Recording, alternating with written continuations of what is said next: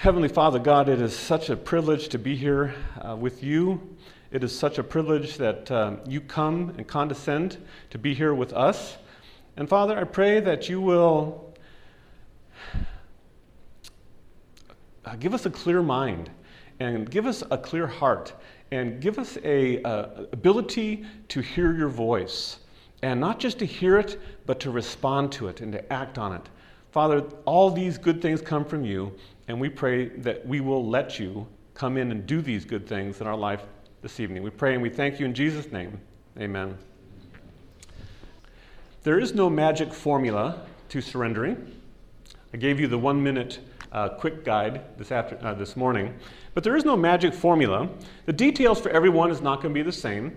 My testimony is not going to be your testimony. And so why do I even share my testimony? I share it because I hope that it can be instructive.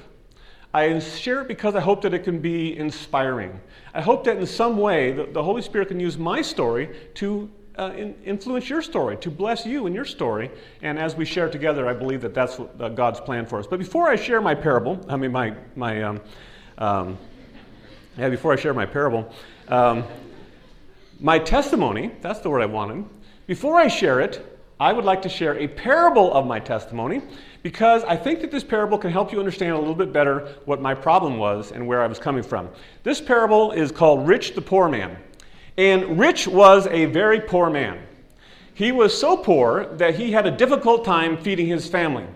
He struggled to feed his family. He was always looking for odd jobs where he could make a little bit of money just to put food on the table, and it was a constant struggle. He had lost his business in a flood a few years back, and he was constantly trying just to keep afloat.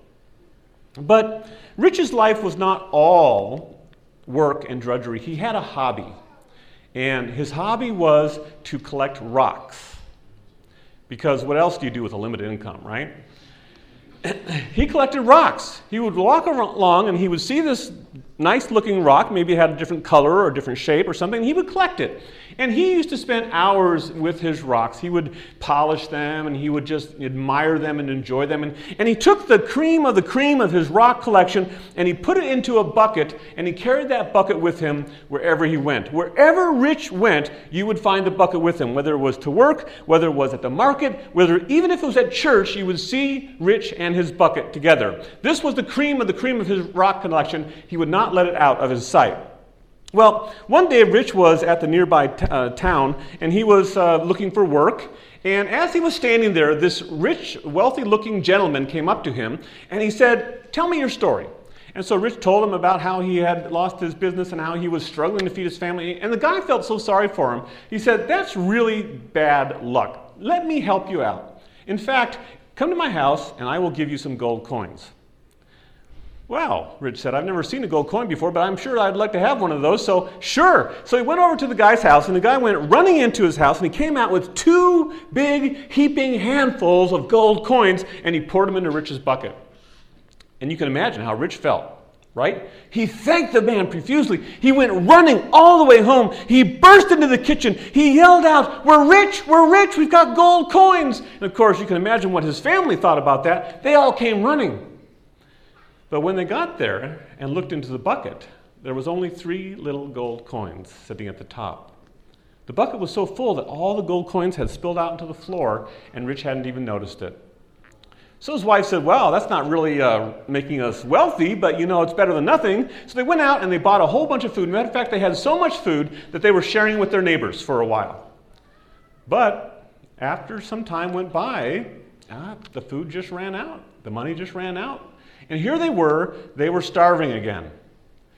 And Rich was thinking, you know, he said, "Ah, oh, wow, we're starving again. We're hungry. I can't feed my family. This is really bad. And you know, this guy, this wealthy gentleman was willing to give me a whole two handfuls of, I only got three coins. I wonder if I went back to him, if he would kind of give me a little bit more, you know." He felt kind of bad bugging the guy. The guy had been so generous. and But after a while, he just got so hungry and his family was so hungry. He says, "I'm going to do this." So he, he went up and he gathered his courage and he knocked on the guy's door.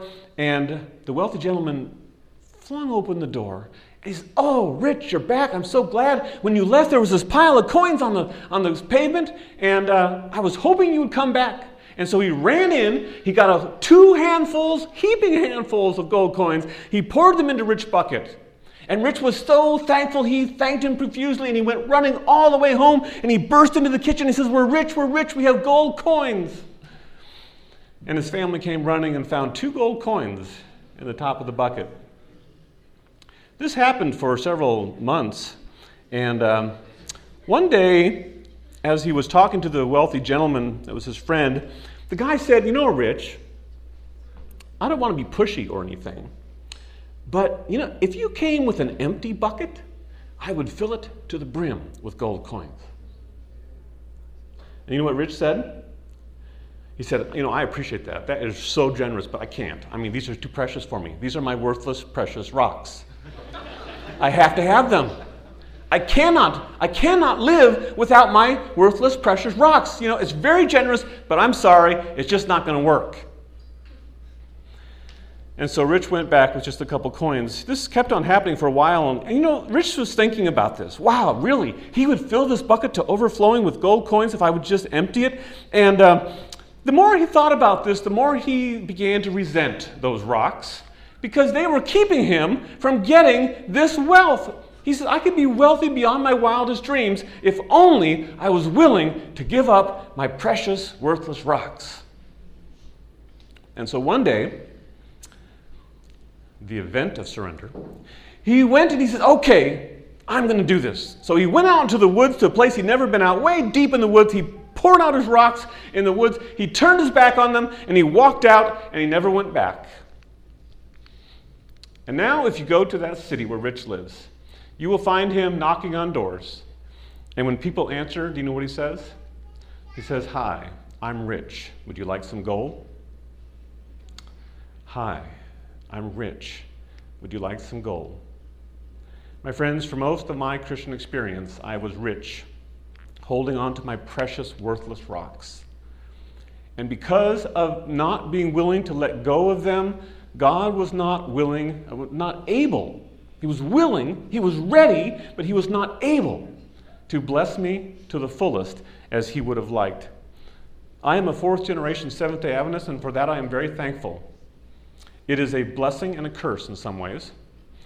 I have uh, led a very sheltered existence. I have lived in a very good Christian home. I have uh, gone to very good Christian schools all my life, had very good church families.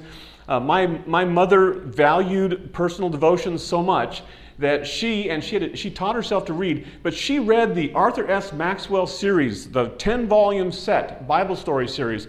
She read the whole thing to us eleven times before my brother and I went off to academy. This was, and she had to teach herself to read. It was really a struggle for her, but she did because she believed in this morning devotional experience.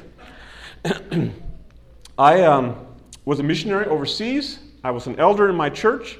I, I was always the good kid. You know, this is me. This is the halo here, right? I was president of Adventist Youth for Better Living at Academy. I uh, never did drugs or alcohol or premarital sex. In fact, a couple months before my wedding, my uh, bride came up to me and she says, Mike, I think we need to practice kissing. If we don't, we're going to get up there in front of all those people at the wedding ceremony and we're going to make fools of ourselves. Fortunately, I was a quick study. It wasn't a problem. But this is the way I was. I was re- always the good kid. In fact, in academy, I was the um, boys, I mean the girls' dorm maintenance man. I had a shop in the in the bottom of the girls' dorm. I had the keys. You know, I was trusted, and I never betrayed that trust. I was always the good kid. But that was the outside. On the inside, I was a mess. I was polluted by sin, by addictions, by bad habits, by character flaws. I was a slave of sin, and I could not get the victory. The inside was so much different than the outside. And you know, the tragedy of my life was not that I had all these sinful tendencies and all these, these, uh, these addictions and bad habits. That wasn't the tragedy. The tragedy is that in my Christian experience, I was not experiencing power. I was not experiencing victory over these things. I remember time and time again, sincerely, with all my heart, pleading with God to give me victory over these sins, and it just wasn't working. You know, there's this wonderful promise in the book of James. I don't know if you know if you know this verse or not. This is a great one, right? Resist the devil and he will flee from you. Isn't that, isn't that an incredible promise? Didn't work. Doesn't work. Didn't. I, I remember very uh, many times in my Christian experience saying, Lord, Lord, I want to resist. I need to resist. Please help me to resist. And you know what happened? The devil would laugh in my face and he would keep on pounding away at me until he got through. And I, I remember thinking many times, why do I even try? But I want you to notice something about this verse on the screen. See those three ellipses at the beginning? Those are not inspired. Those indicate that there's something missing at the beginning of this verse. So remember that. We're going to come back to that in a couple minutes. I was baptized at the age of eleven or twelve, and I misunderstood fundamentally surrender. You know, we talked this morning about how surrender is all or nothing and all at once. I did not understand that. I thought that surrender meant that I would give God my one or two worst bad habits, and then he would give me victory over those, and then he would work on my next one or two bad habits, and I'd keep on giving him bad habits until he got rid of them all. That's what I thought. Well, after three decades of sincerely following an almighty God, I found out that not only had he not given me victory over my old besetting sins, but I had picked up some new ones along the way. In fact, I was worse off after three decades of following an almighty God than when I started. And that's when I began to realize that there's probably something wrong with my experience. I went through a desert experience for a few months where I uh, I became essentially agnostic. I said to myself, Mike, you've been sincerely following an all-powerful God for all these years, and you're just not, you're worse than when you started in some ways. And um, I said to God, I said, God, if you exist, I'm having a hard time believing in you because I don't, you know, have, don't have a lot of evidence in my life to actually see that power that I'm hearing all about. I have no proof. And I said to God, I said, if you are a God, and if you are there, and if there is a heaven, I won't be there unless you prove yourself to me in a very tangible, powerful way. I'm done with this wishy-washy, you know, type of religion that I had bef- before. And um, so anyway, I went very quickly from being what I thought to be a better than average Christian to being a skeptic, a faithless skeptic. And I just decided to give up. I didn't know what to do. I didn't know what, what else I could do. I tried for all those years, and so I did my own thing, and uh, pretty much just made my choices the way I wanted to make them without considering what God wanted. The good news is that God didn't give up on me. He kept on pursuing me, and he got me. And he kept me from that downward spiral that I had started on by giving up on him. I was in this downward spiral that, spiral that was going to end in the depths of despair, but he caught me on the way down. And the key happened at camp meeting in Wisconsin. I was with my mom visiting, and I went to, with the evening, to the evening meeting with her, not because I wanted to, but because I was a good kid and I wanted to, you know, please my mom. And I don't remember to this day one word of that sermon, but I do remember the topic. It was on surrender. And I do remember distinctly, as I was sitting there, I remember thinking, is this perhaps the key to my three decades of powerlessness? Is it possible that I have never actually succeeded in giving God all my life? Is it possible that I have misunderstood surrender and I have not actually surrendered my life to God? Well, that was an interesting thought. I didn't, I didn't jump in with all fours right away. I decided this is something I need to find out. And so I um, made a plan where I was going to read the New Testament for the gazillionth time. And as I read it, I was going to ask myself, what does this passage tell me about surrender? What does this passage tell me about what it is, how it works, how I can become surrendered, how I can stay surrendered, how can I know if I am surrendered? All the different questions I had about surrender, what is it? And do you know what I found? I was amazed at what I found. I found was something that Ellen White already knew, and that is that self-surrender is the substance of the teachings of Christ. You go through the New Testament, as the Old, it's the same in the Old Testament as well. You go through and you will find surrender is the substance of the Scriptures. Directly or indirectly, almost every passage is talking about this concept of giving up and giving ourselves to God. Not just eighty percent, not just ninety percent, not just ninety-five percent, not just ninety-nine point nine nine nine nine nine percent. It's got to be all or nothing. If God isn't Lord of all, He's not Lord at all. And that was true in my life.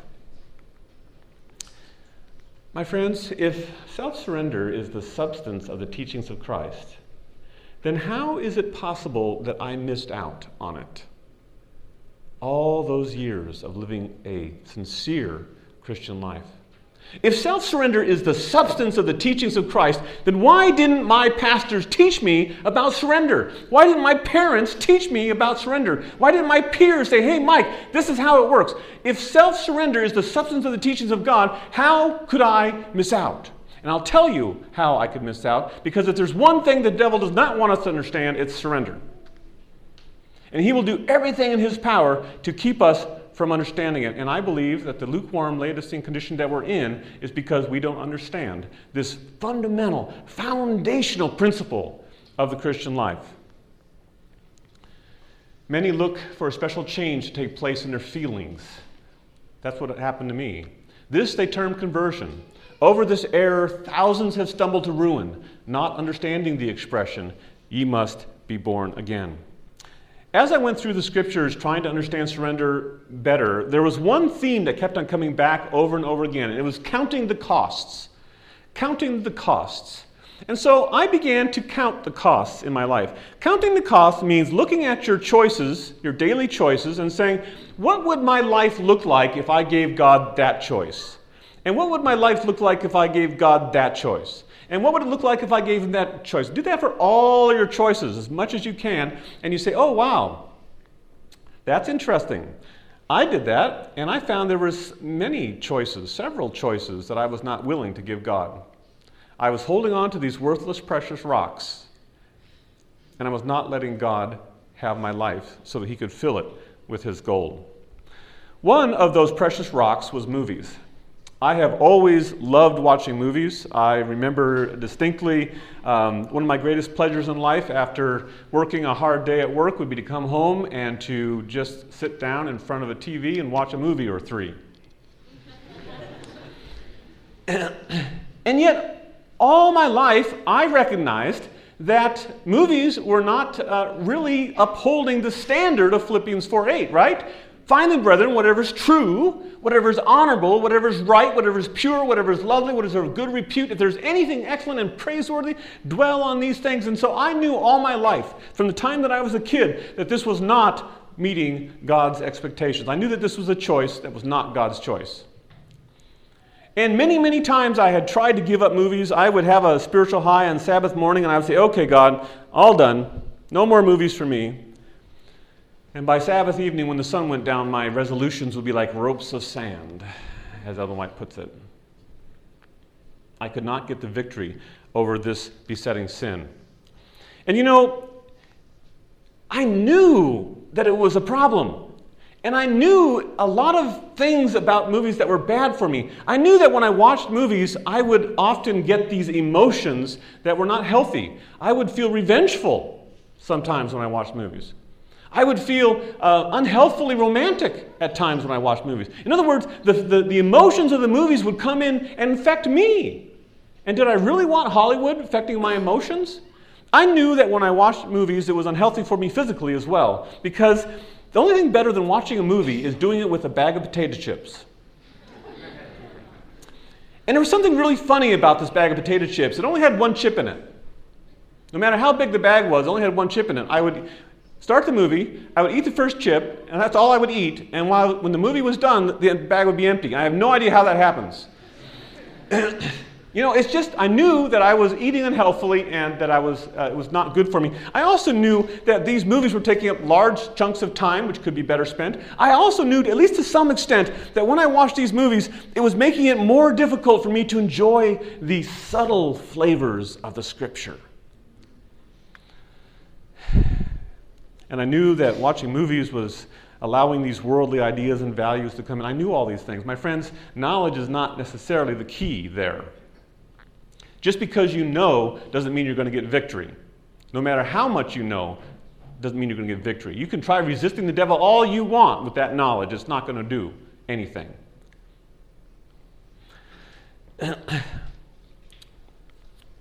One of the reasons why movies was so difficult for me, especially at that time in my life, was that I was working as an engineer in, in industry, and a lot of times I would be going around the world fixing people's problems.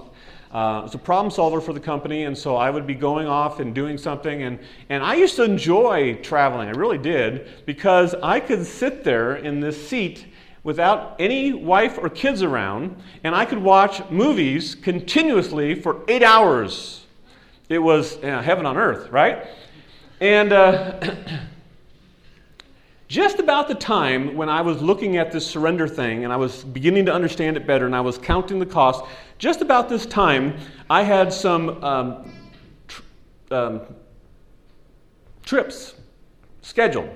In fact, and I don't think this is coincidence, I had three trips to Europe planned in the space of three weeks. I went to London the first week. Well, actually, England. It was Reading and London. And then I went to Ireland the first, the second week, and then I went to France the third week. Three weeks, six, tri- six trips across the Atlantic. And my friends, I could not fathom the concept of sitting in that tiny little seat in that airplane for eight or nine hours without m- watching movies. I could not. It just defied the, the, the realm of possibility for me. In fact, that was a, a horror movie for me, replaying that in my mind, sitting in this seat, not watching movies, right? But God was convicting me about these things, and uh, so I decided that I was going to surrender everything, even movies, as soon as I got back from these trips. Yeah, I know. O ye of little faith. Anyway, the first trip was to England, and um, I remember distinctly the movie I watched. It was a psychological thriller, and when I was done, I said, Mike, why do you watch this garbage? Why do you do this to yourself? And I was so disgusted with myself that I went to sleep. On the way back from England, I um, I don't remember what I watched. I think I watched several movies on the way back, but after that experience, I got a bad taste in my mouth. I said, you know, Mike, you got to at least do something to try to reduce the amount of movies that you're watching on these trips. So I decided that I was going to get all the material with me that I could to try to reduce the number of movies. I filled up my M P three player with good music and with good stories and with good sermons. I, I brought my favorite magazines and books, and I just would say, okay, I'm going to at least cut down a little bit if I can. Well, this was the trip to Ireland. And it was a very, very late night, early morning trip, and I was exhausted. So I fell asleep before we took off, and, and I didn't wake up until we landed, I don't think. I was just exhausted, and so I slept the whole way there. And you know what? During that entire time that I slept, I didn't watch one movie. Hey, praise the Lord for small miracles, whatever it takes, you know? In the middle of that ex- that trip to Ireland, something unexpected happened. I woke up one morning, and I distinctly remember vividly the room that I woke up in. I remember the bedspread and the desk. I remember that room very vividly. But I woke up one morning, and I felt like I needed to surrender my life one hundred percent to God right then. Totally out of the blue.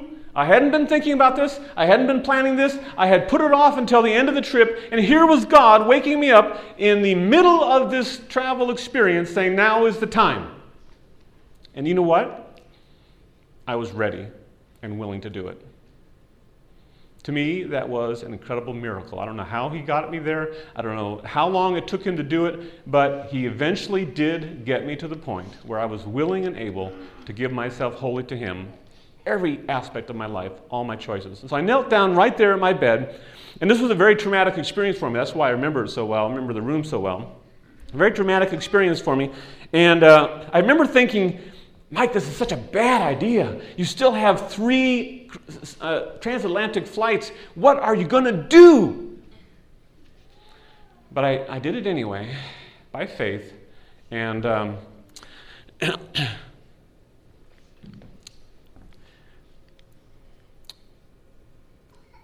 And God blessed, absolutely incredibly, beyond my wildest imaginations. I came home from Ireland, and I was sitting in a brand new airplane on an airline that I had, I don't think, or r- very rarely traveled on before. And like I said, it was a brand new airplane. And when I sat down in my seat, you would not believe, and I'm, I don't kid you, you would not believe what I found in the seat in front of me. It was widescreen. It was the latest and greatest entertainment system I had ever seen in my life. Before that time, I was used to these little tiny screens, you know, and they would they would stream the movies, six of them on six channels. You had to very carefully plan your schedule. This was incredible. It was widescreen. You could pick from a whole list of movies. You guys are all spoiled because this is what you have right now, but this is telling, you know, I'm, I'm dating myself a little bit. Anyway, it was amazing. This is the first time I had ever seen this. Do you think it was a coincidence that this was the first time I was ever seeing this? Right after I had surrendered movies to, to God? Do you think that's a coincidence?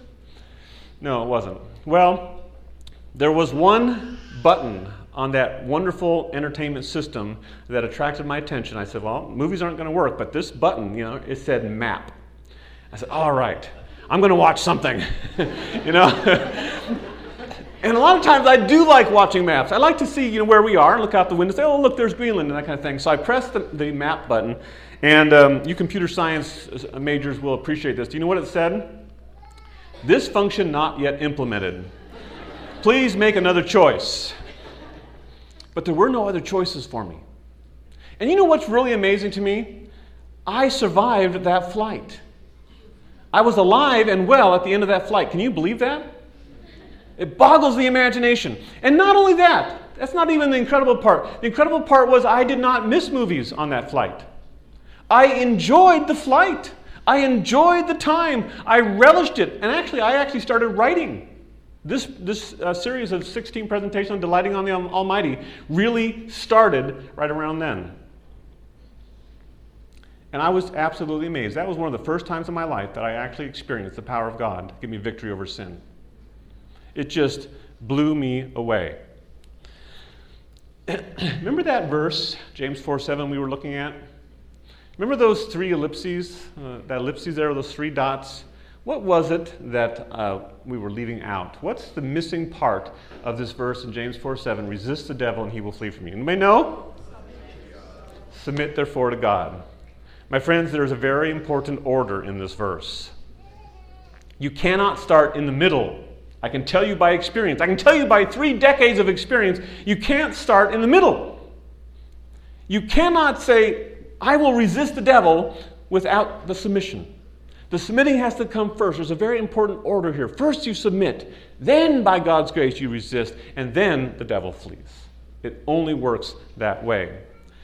And I was coming home from France on the third week, and as I sat in my seat, my arm just muscle memory started reaching out for the entertainment guide, because the first thing I would do when I got on an airplane was plan my, my uh, movie schedule.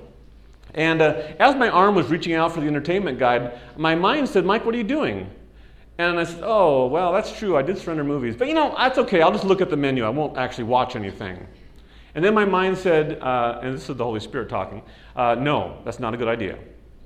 Because, you know, how, how many times in the past have you wanted to not watch movies, but when you see this delectable menu, you know, your resolutions are like ropes of sand. So I said, okay, Lord, you win. I'm not even going to look. And I was so, I was so... pleased, I was so encouraged by the victory that God had given me. I was just praising God. And do you know what happened? You won't believe this. I had flown with this airline for almost a half a million miles. I don't remember, ever remember this happening before. The purser got on the intercom and she listed all six movies that were f- showing on that flight and what they were and what channels. This had never happened to me before. Do you think that the devil was worried? Do you think he was concerned? Do you think this was this was coincidence that this purser was getting on and telling us what these movies w- were? Do you think it was coincidence that one of those movies was a was a G-rated family comedy that I've been wanting to watch really, really bad, that had just come out? You think that's any coincidence? And so my mind started going into rationalization mode. It's G-rated. How bad can it be? And by the way, do you think those people who make the, the ratings for movies are inspired?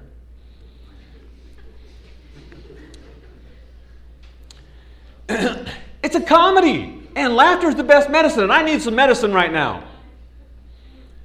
It's a family movie. It was, a, it was an animated movie. How bad could it be? You know, rationalization mode. But then I said, hey, wait, Mike, this isn't your choice to make. You gave this choice to God. It's not going to happen. And so I said, okay. And guess what? The devil said, okay. And he was gone. And for the rest of that flight, I enjoyed the flight without any temptation to watch movies. Boggled my mind. My friends, something happened to me when I was converted. I believe that was the first time I was truly converted. Something happened to me that just, I wouldn't believe if you told me. If you told me what I'm telling you tonight, I wouldn't believe you for most of my life. God gave me victory, overnight victory, over every chosen sin in my life. All of those chosen addictions, all those chosen bad habits. I'm not talking about the unchosen sins, and the, I'm not talking about the, the unintentional sins and the, and the uh, unknown sins. I'm talking about those choices, the power of choice. God gave me back my power of choice so that I could say, okay, Lord, you get to choose. And he gave me consistent victory that night over every known chosen sin in my life. And not only that, but he gave me an immediate, overnight love for prayer. I, I remember right away just saying, wow, I get to spend an hour with God, and the time just flew by. The power of conversion was new to me. I had never experienced it before. It blew me away. These are some of the greatest miracles I have ever experienced in my life. I'd like to share with you one of my favorite statements by Ellen White that talks about the victory that comes to those who give themselves fully to God. Here it is. When the soul surrenders itself to Christ, a new power takes possession of the new heart. A change is wrought which man can never accomplish for himself. It is a supernatural work, bringing a supernatural element into human what? Nature. Isn't that incredible? The soul that is yielded to Christ becomes his own fortress, which he holds in a revolted world, and he intends that no authority shall be known in it but his own. A soul thus kept in possession by the heavenly agencies is impregnable to the assaults of Satan. But, she warns, unless we do yield ourselves to the control of Christ, we shall be dominated by the wicked one. My friends, I can tell you by thirty years of experience that this statement is true. Unless we do yield ourselves to the control of Christ, we shall be dominated by the wicked one. Now, don't get me wrong, please. I don't want anybody going away tonight saying, hey, Mike got up on the stage tonight, he says he's perfect. So he doesn't have any sins anymore. That's not true at all. I am a sinner. I am standing in the need of grace. I still make terrible mistakes. I still have terrible shortcomings. I have character flaws. I am a sinner standing in the need of grace. The difference is, is that God has given me victory in my choices. And that's the first victory he gives us, because that's where our power is, the power of choice. And then, through the sanctification process, he gives us victory over those unintentional sins, those character flaws, those shortcomings, that kind of thing. That's part of the sanctification process. But consistent victory over the chosen sins was one of the greatest miracles that I've experienced in my life. For several weeks after I surrendered, I had spiritual panic attacks. I would have these, these episodes of extreme fear. What had I done? Had I really given God all my choices? Was this going to be my life now forever? And I remember having these, these, these incredible panic attacks about, would I be able to do this, or was just this going to fail just like all my other attempts all my life? You know, I had tried and failed, tried and failed. Was this going to be another one of those failures? And for several weeks, the devil hounded me with these thoughts. But you know, God gave me faith to keep on stepping one step at a time, even though I just could not see the future. I just could not see how this would be possible. I just knew that I was going to fall again. God gave me strength to keep moving step by step. And you know, after a while, the panic attacks went away, and it was replaced by a faith in the power of God, because he gave me victory. For the first time in my life, he gave me victory, and I was able to see it. Now, I know that I have shared with you tonight one of my personal struggles. just one of many. And I know that not everybody here has that same struggle. In fact, some of you may not even be able to relate to this at all. You may say, movies? What? They're not a problem. I can get rid of those. Those are easy, you know. But I can guarantee one thing. I can guarantee that each one of us here tonight has at least one area where the devil gets us, where the devil tries really hard, where he sets it up and makes that perfect trap, where the devil has this besetting sin in our lives. Everyone has this area that we struggle in. But it doesn't make any difference because our, our God is an all-powerful God. Greater is he who is in us, if we let him, than he who is in the world. I was on a plane coming back from Germany, and as I sat there, I was watching the people come in, and I remember distinctly seeing this young woman and her son walk by, and uh, I was wondering where they were going, kind of, you know, daydreaming and saying, well, I hope that they're off to meet husband and father, you know, and where they're going to meet and that kind of stuff. And they sat behind me somewhere in coach class, and I didn't really hear what was going on back there, but after a little while, there was a little bit of a commotion back there, and um, sure enough, a couple minutes later, this, another lady came stalking forward with her boarding pass in her hand, and she was, you know, just you know, going like this. And I knew exactly what had happened. This had happened to me several times before also. Two people on the plane had the same seat, and they both had boarding passes to prove it. I knew exactly what was going on. And sure enough, a little while later, a stewardess came back with the lady, and they went back there, and there was some more commotion. I couldn't hear it, but I knew there was something going on. Anyway, the upshot of this whole story is that that original young lady and her son were kicked off the airplane. And she was crying. And I felt so bad for her. How do they make these kind of decisions, you know? To kick two people off instead of one. And I felt really bad for her. And I remember hoping that she would find another uh, flight so that she wouldn't miss her connections and all that kind of thing. But she didn't find another flight. Just before the doors closed on that huge airplane, she came back on board and she wasn't crying anymore. She was smiling. And she didn't sit in coach class. She sat in business class. And I remember thinking, you know, I wonder if she misses her seat in coach class. What do you think? Do you think on that uh, that uh, eight-hour, nine-hour trip from Germany to the United States, she was saying, wow, I wonder what I'm missing in coach class. Oh, if only I could be sitting in coach class. You know, she's enjoying these warm nuts, you know, and uh, this recliner, and she's saying, oh, what am, what am I missing in coach class? My friends, I was that same way. Most of my Christian life, I was clutching a coach class ticket, a clo- coach A um, coach class Christian experience, and God was trying to get that, that coach class experience out of my hands and give me this first class Christian experience. And I was fighting him, and I was fighting him.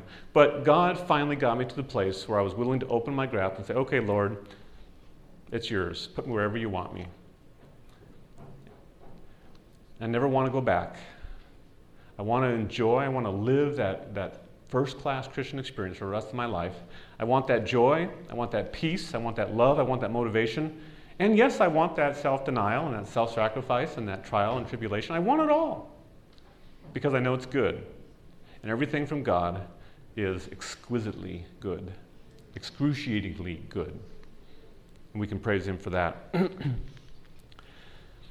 My friends, I'm not one for emotional appeals, but I would like to have a special consecration prayer this evening before we go. I would like to um, pray for anyone who would like to commit themselves, consecrate themselves to God in a way that they have never done before. I'm going to have a special consecration prayer for anybody who would like to join me up here at the front, and I invite you to come. If you've never made that commitment before and you want to surrender wholly to Jesus, and you want to say, Lord, I'm willing to be made willing, and you want to come and be consecrated tonight, I invite you to come and join me in my prayer. If you've already committed yourself to Christ, but you've let it slip, and you felt that, that lukewarm experience come back into your life, and you want to come forward and you want to recommit, reconsecrate, I invite you to come forward as well. Or maybe you you are wholly surrendered and you want to just say, Lord, give me a deeper experience. I'm going to have a consecration prayer, and I join you to come up and join me if you would like to. Heavenly Father God, you see us tonight on our knees because we have a desire to be consecrated more fully to you than we have ever been before.